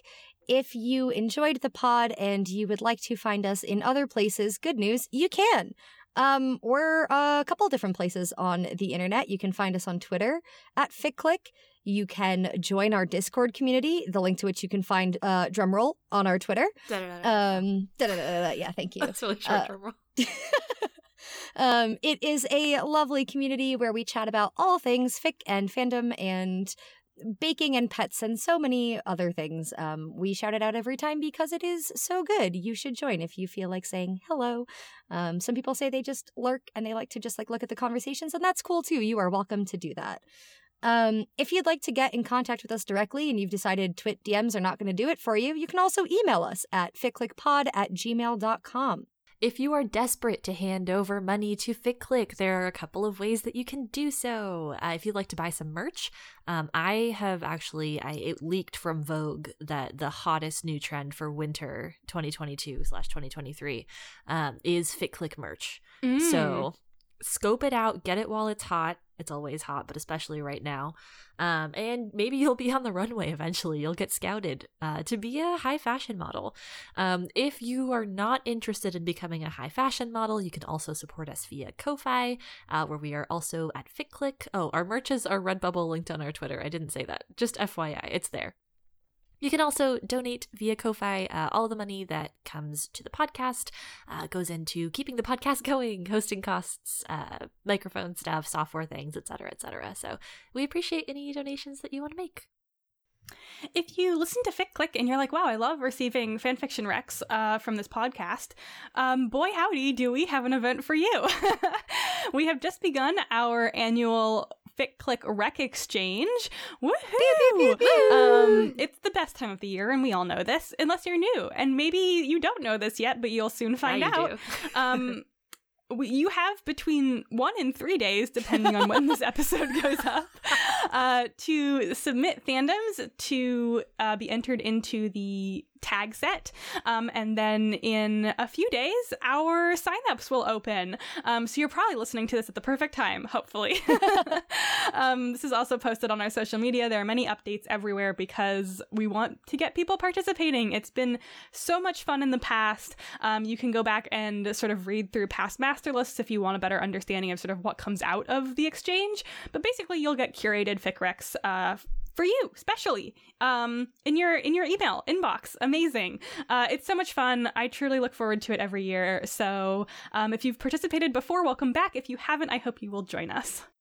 Yes, so even if you miss the sort of tag set nominations period, which does end November 1st, signups will open up on November 5th. Um, and one thing that's really cool to do is you could get more friends involved in the Rec Exchange event, um, or just in the Fic Click community in general. Um, we are a relatively small pod um, with a lovely community, but we always like to see that community grow. And one of the best ways to do that is word of mouth. So, you know, retweeting the pod, um, telling a friend about it who you think might like it, uh, leaving a review on Apple Podcast, Spotify. I found out has reviews. That's cool. You can leave reviews there. Um, yeah, just getting the word out. And with the Rec Exchange, now is a great time to do so. You can be like, hey, look at this super cool podcast and this super cool thing that they're doing. Because, fun thing about the Rec Exchange, you don't actually have to listen to the pod to participate in it. Um, so please, by all means, promo that to any of your friends who you think might be interested, even if they are not necessarily podcast people. Our next episode comes out on November 11th, and we are going back to our Fandom Classic series where we discuss one typically longer fic that had some lasting impact in fandom for some reason or another. So, we are going to be talking about the fic Switch by AO3 user Cirrus Libera maybe. I hope I'm close. Um, it is for Star Trek, the new movies. Oh, God, I'm the wrong person to be doing this. Star Trek 2009, the films with Chris Alternate Pine. original series. Exactly. Um, the relationship uh, primarily is Kirk slash McCoy or Bones. Um, it's like 230,000 words long. So if you are excited to read along with us, uh, you, like us, will be starting to do that now, probably. But I'm super excited to talk about it. It'll be my second time reading it, and I'm sure we will have a ton to say. Oh, Ficklets, I'm so tired. I'm off to go inhabit a world that is significantly more interesting, exciting, and beautiful than our own in my dreams. Bye. Well, Ficklets, I'm off to go lie to God. Bye. Ficklets, there's a really cool like patch of woods that's just popped up near my apartment that seems like very fun to uh, investigate. I'll get back to you soon with my field notes on what I find there. Bye.